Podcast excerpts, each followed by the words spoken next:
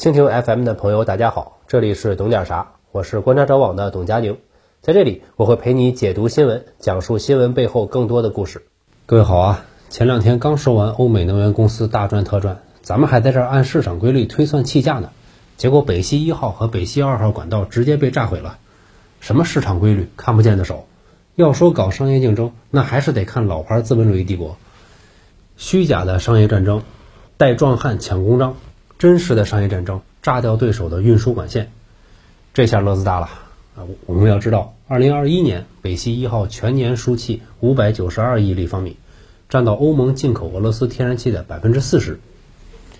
这件事情具体经过是这样的：九月二十六号，在丹麦附近属于的北溪二管道处发现泄漏，随后北溪一号的管线也发生了两处泄漏，很快，这些北溪管线就发生了两次剧烈的爆炸。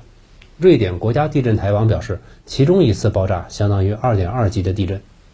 这丹麦首相弗雷泽里克森新闻发布会上表示，这并非事故，而是蓄意破坏。原因很简单，海底天然气管道发生这种事儿是极其罕见的，更何况是三处管线同时出事儿，更何况北溪二号根本还没启用。受此消息影响，欧洲基准天然气期货价格一度跳涨百分之二十。那么是谁干的呢？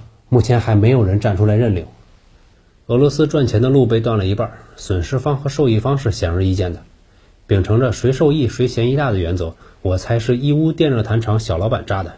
开个玩笑啊！这个地方处在丹麦和德国之间，是北约的核心控制区。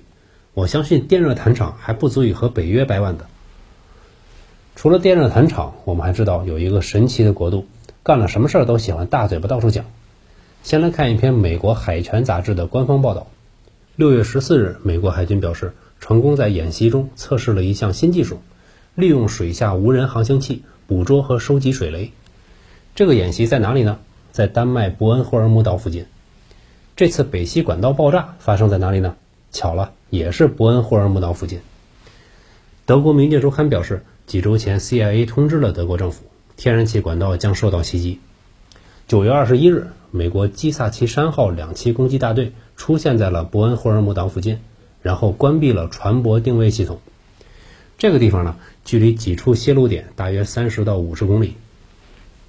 袭击发生后，有一个人特别开心，就是波兰前外交部长、国防部长、亲美议员西科尔斯基。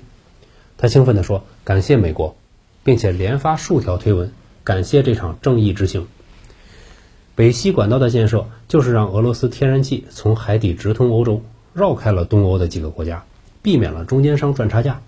所以东欧多国一直反对和抗议。这下波兰人畅快了很多，喜悦之情溢于言表。今年能源市场有多么魔幻？前几天我们已经介绍过了，欧美市场天然气的价格差已经达到了创纪录的十倍。一艘 LNG 船在美国装船六千万美元的天然气，运到欧洲。就能以二点七五亿美元的价格卖掉。LNG 船的建造方其实利润并不高，中船集团二零二一年利润率只有可怜的百分之零点五，韩国大宇也只有百分之一点二。一艘 LNG 船总报价才二点四亿美元，这还是这两年涨过的，利润就更少了。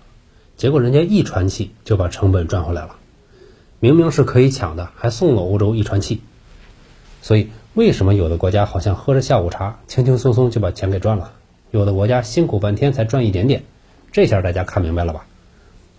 只不过代价呢，是世界的动荡和瑟瑟发抖的老欧洲。台面之下也是暗流涌动。九月十日，俄罗斯一家能源公司远东和北极发展集团的高管伊万佩乔林因不明原因坠海身亡，终年只有三十九岁，成为今年第九位离奇去世的俄罗斯能源公司高管。仅仅十天前，俄罗斯第一大私营能源集团董事会主席从医院坠楼身亡。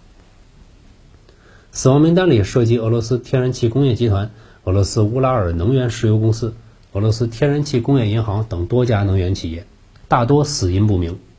具体原因呢？